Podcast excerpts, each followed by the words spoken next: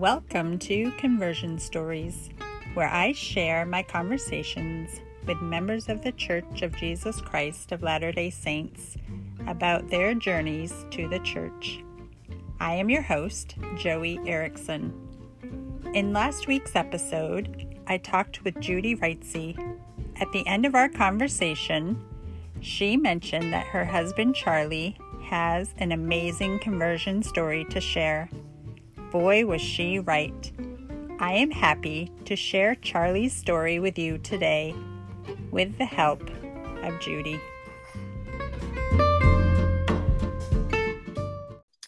Okay, I just want to preface this by saying that Charlie has Parkinson's disease. He's right here, actually. Oh, good.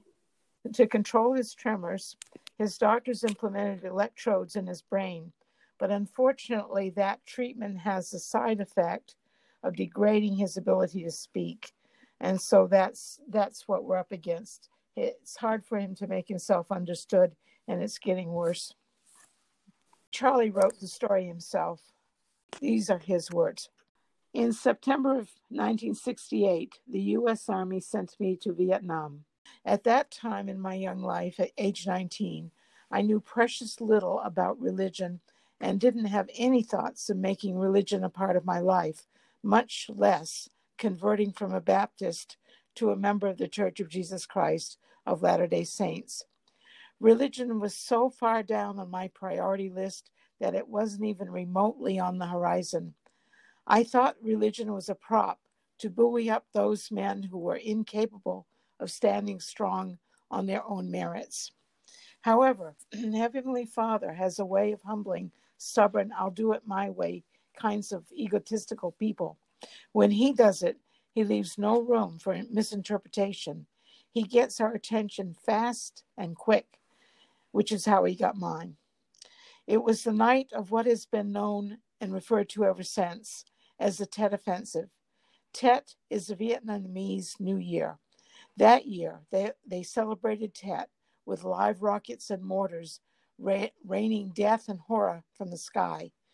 At Long Binh, where I was, we were hit unmercifully hard. There didn't seem to be any let up. Rockets and mortars were exploding everywhere. Some men were taking cover under their mattresses, while others, like me, ran to bunkers. There was really no safe place. You just took your chances and hoped one didn't land on you. One of our men was blown 500 feet and, in some miraculous way, didn't sustain any physical injuries that we could see.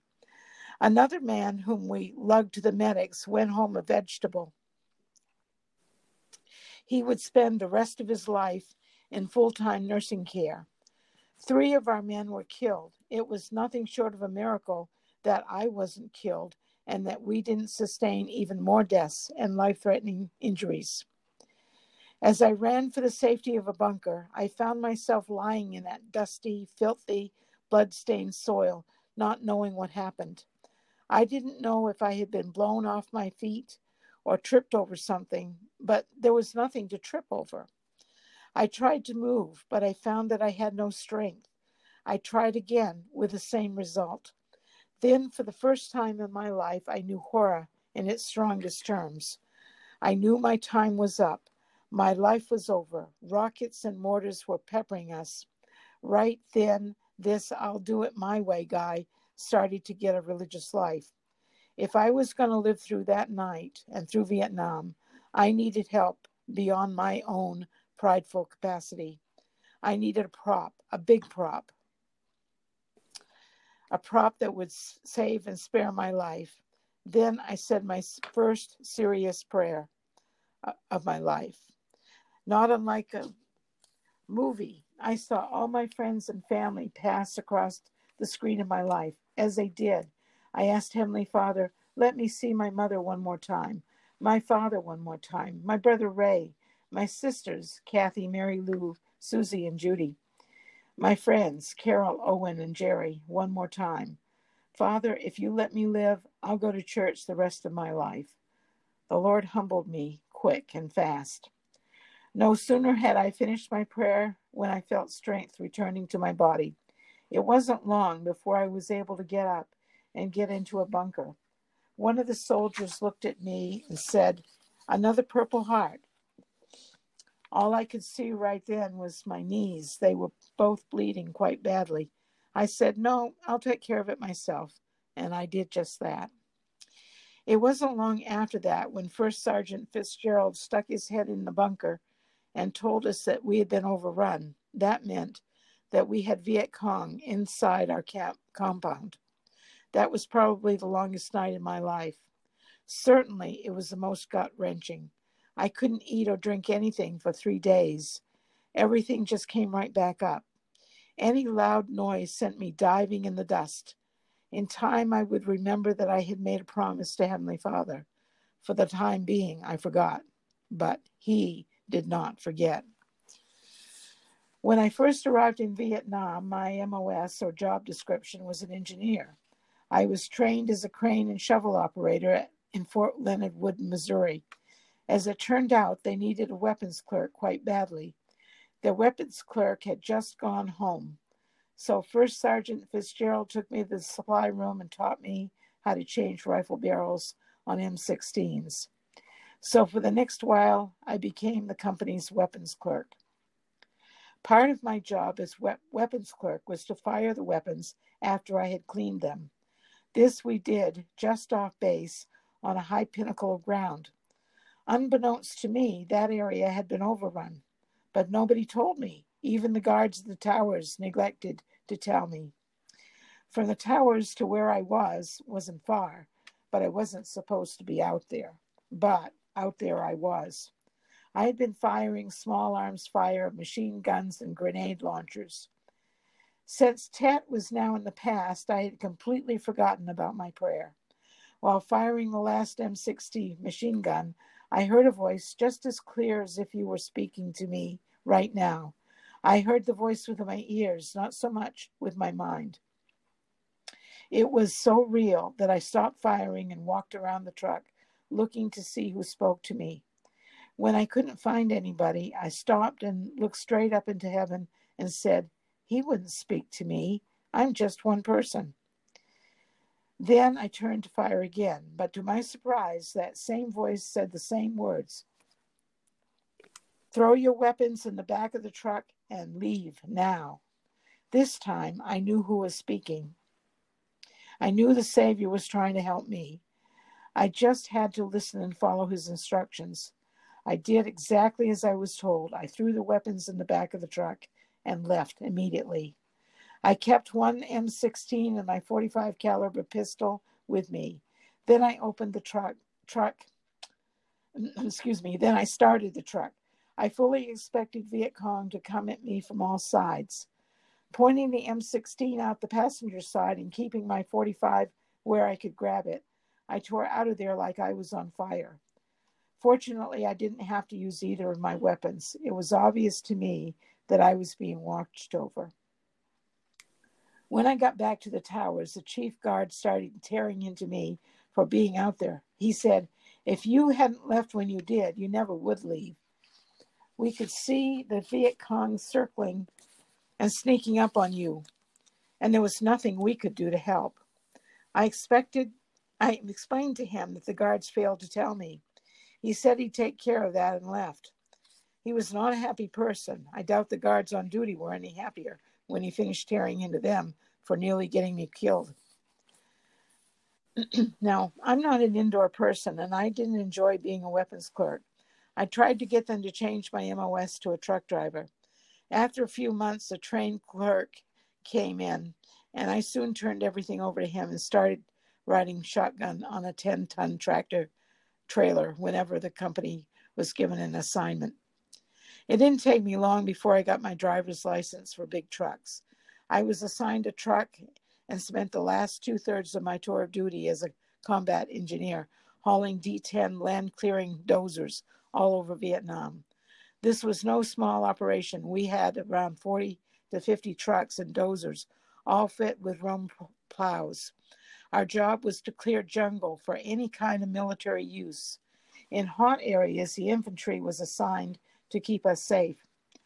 One day, First Sergeant Fitzgerald came to me and said, Wrightsy, We have a load that has to go somewhere, some way out there post.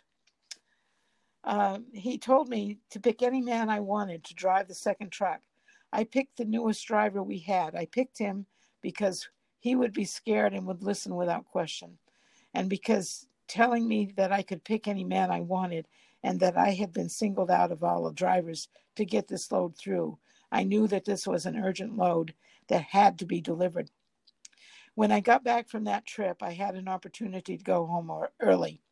They wanted me to take another load, but I turned it down and boarded a train, a plane for Maine. I had just returned from a very dangerous mission. I knew the chance I'd be taking if I took one more load. Back in the States, I married Marie Packard and went to Fort Gordon, Georgia without her. After being there for about a month, I went to my commander, commanding officer and asked for some time to go home and get my wife. The CO treated me like I was his own son. He gave me 18 days, but only because I had just returned from Vietnam. He knew I needed time to adjust. But, he said, there's just one thing. It's going to be nearly impossible for you to find a rent. They're taken months ahead of time on military bases. But if you can find a rent, you can go and get your wife. That night, I rode to Grovetown with a company clerk. He gave me the same song and dance. He told me how next to impossible it would be for me to locate a rent. At the first house we came to, there was a man walking across his lawn with a can of Budweiser beer in one hand and a for rent sign in the other. The driver asked me if I wanted to stop. Yes, I said, stop. That's my favorite kind of beer. I remember thinking, of course I want to stop. What kind of question is that? I learned that the guy just got TDY orders to go to Kentucky. TDY in military terms means temporary duty. I also learned that the rent was $120 a month and a $120 deposit. I had enough for the rent, but not the deposit. He called the landlord, and the man came right away. While we were waiting, he started telling me how lucky I was and went through the same song and dance as my CO and my driver.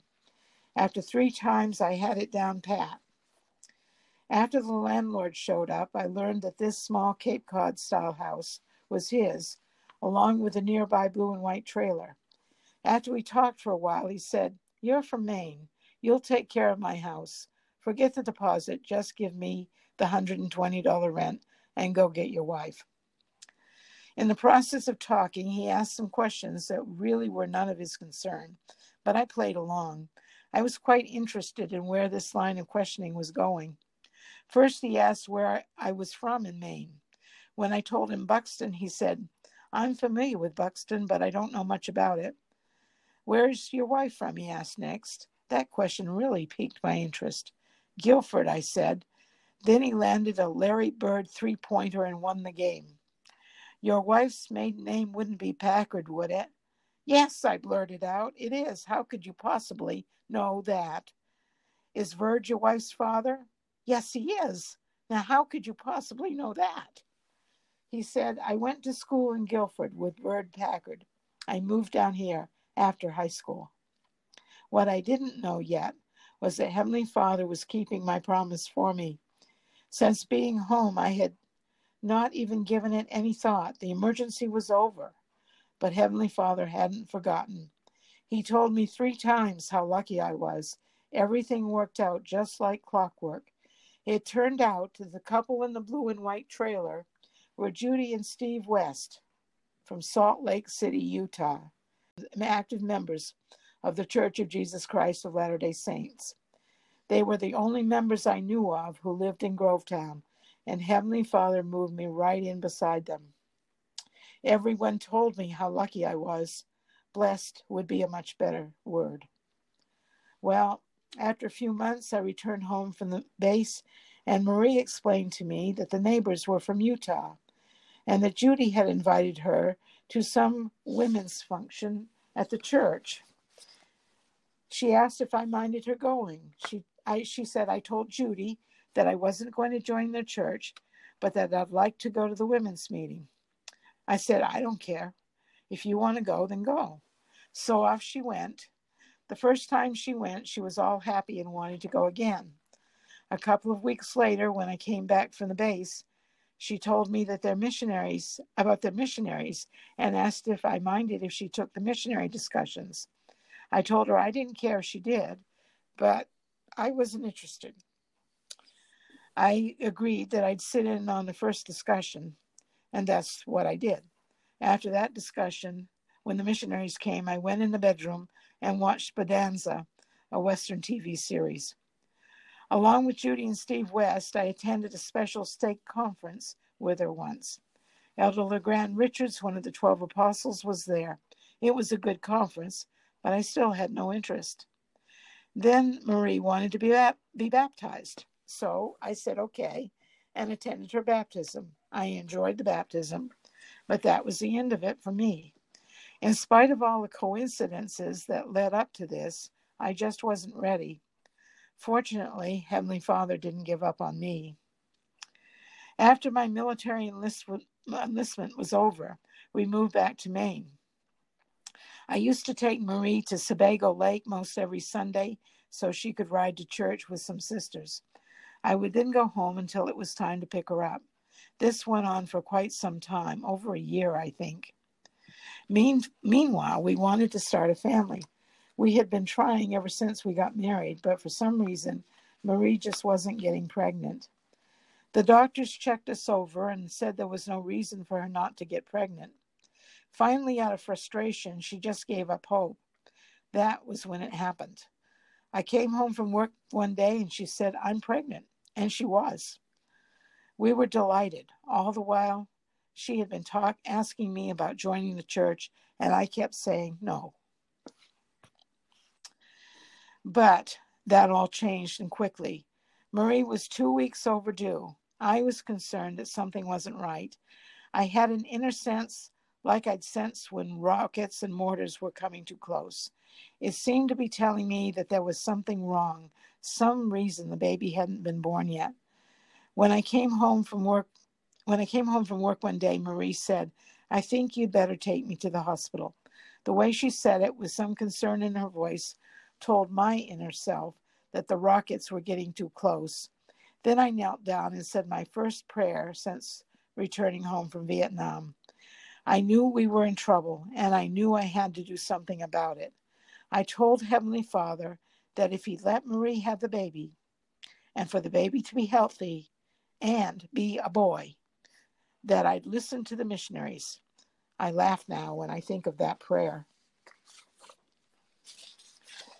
16 hours later, she still hadn't given birth. The doctor came out and said to me, No matter what we do now, it could be wrong. If I send you home, you may have to come right back. If I take the baby, you won't be able to have more than one more child. It's up to you. I told him to take the baby now, and he did.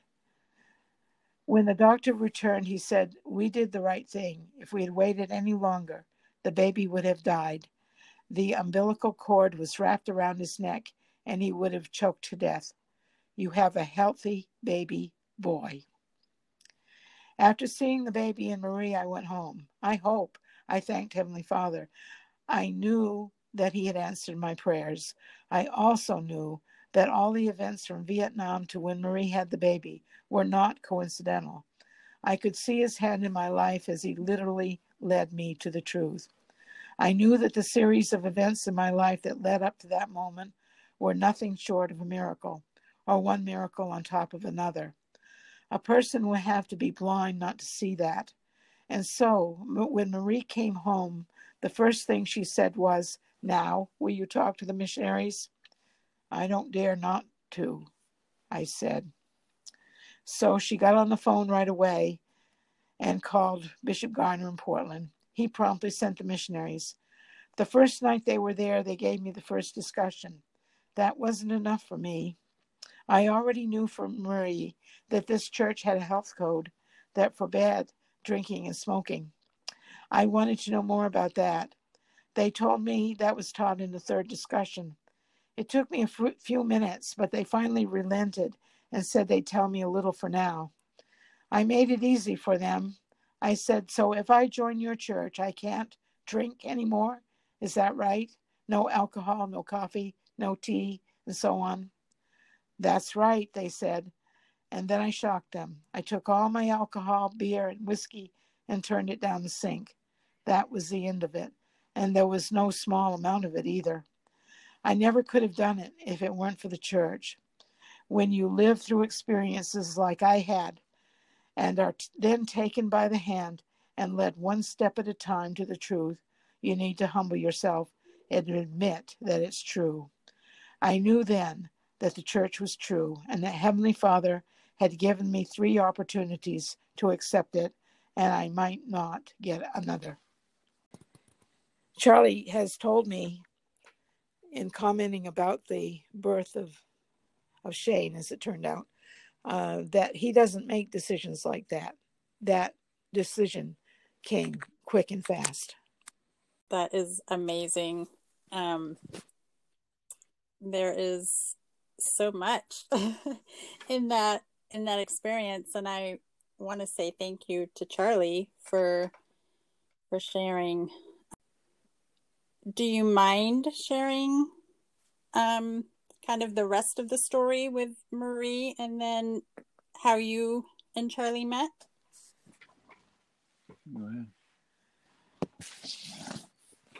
I don't know much of the story as far as Marie is concerned. They did get divorced. Marie, Marie family moved to Limerick, to Limerick, Maine while I was in high school. And I met her, well, my older sister, Kathy, introduced us.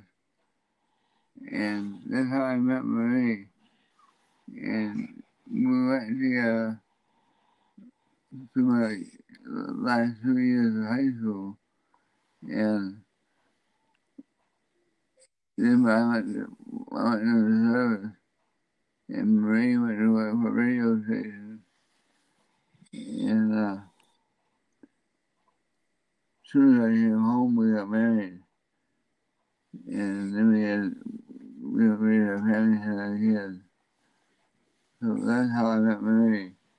And uh, we communicated a lot, you know, on the house. But, uh, minute, yeah. Yeah. They they were divorced, and um, I think he married Mackie Stanley. Yeah. Uh, and when he, I had moved back to Millinocket in 1984 and was attending the Lincoln branch. They changed the branch boundaries and they had uh, Rusty Jarvis was our branch president and Charlie started to attend the, the Lincoln branch. When he came, he was married to Mackie. And uh, shortly after she disappeared. I, you know, I didn't see her anymore, and and uh, um, the Mercy President Jarvis asked me to help get a computer ready for family history to, for use for by branch members, and it was an old machine that Charlie had, an old computer, and I am a nosy sort of person, and I nosed around the computer and I discovered that he had written a series of book chapters, and I read them. He thought he had deleted them, but I found them anyway. Anyway, and uh, they were very interesting, and I, and that it was after that that we kind of started to get acquainted. But uh, When I was in Bangor, I I uh, I was attending the Bangor Ward and the state president, Hospital, and Mr. Bishop Holmes asked me to go to Lincoln to the church.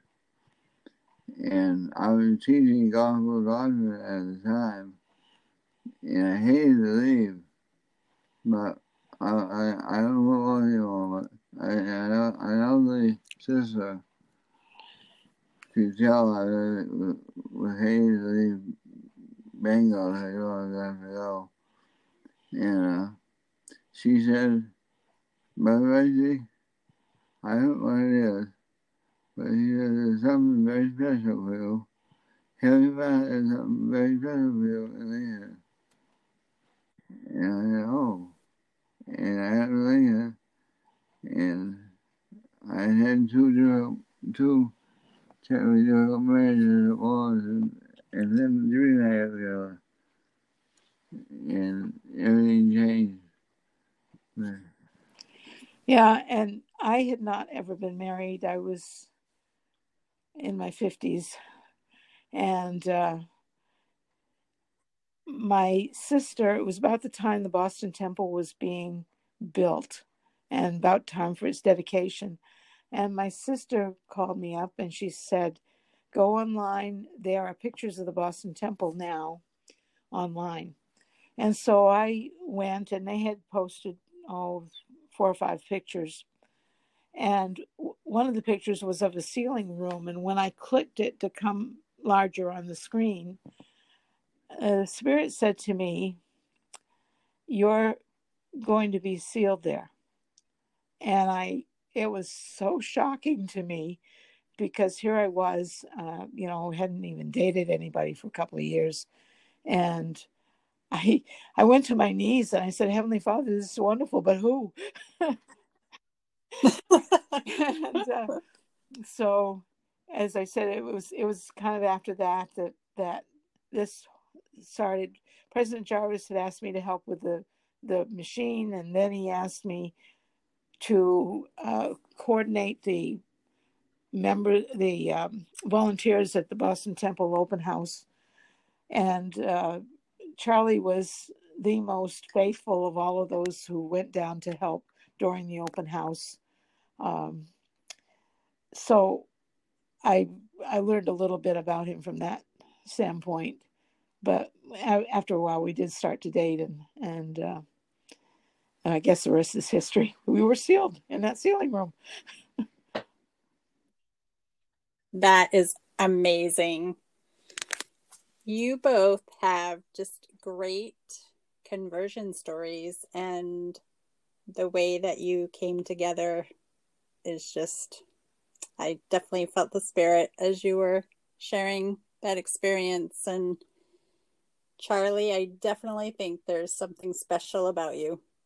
Absolutely. And I think this is my fifth um, conversation with members and their conversion stories, and Rusty Jarvis has come up three Wow. times in three different um, conversations, and I think that's amazing. And I just think he is on the other side of the veil, just listening and beaming, and we definitely remember him and think of him and look forward to being yeah, With him again. I went a lot, yeah. We, we, we go fishing and camping, yeah. They they understood each other because they were both Vietnam vets, and and I think they helped each other through that um, experience. And I don't know that they talked all that much about Vietnam, but but they seemed to have a camaraderie there. I, I have to tell you another story about Rusty. I began to get cold feet at, at some point in this whole time, and I don't remember what happened, but we were we ended up in in his office as the branch president, and um, Rusty was unhappy with something that Charlie had done, and he tr- kind of called him out for whatever it was, and and but when he turned to me, he said, "Oh, you've waited so long," and and it was just like, just hang on, you've waited so long, and uh, it uh, it kind of touched my heart.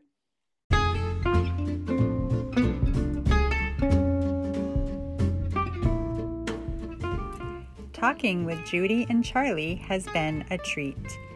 You can see a picture of them by visiting Conversion Stories Podcast on Instagram.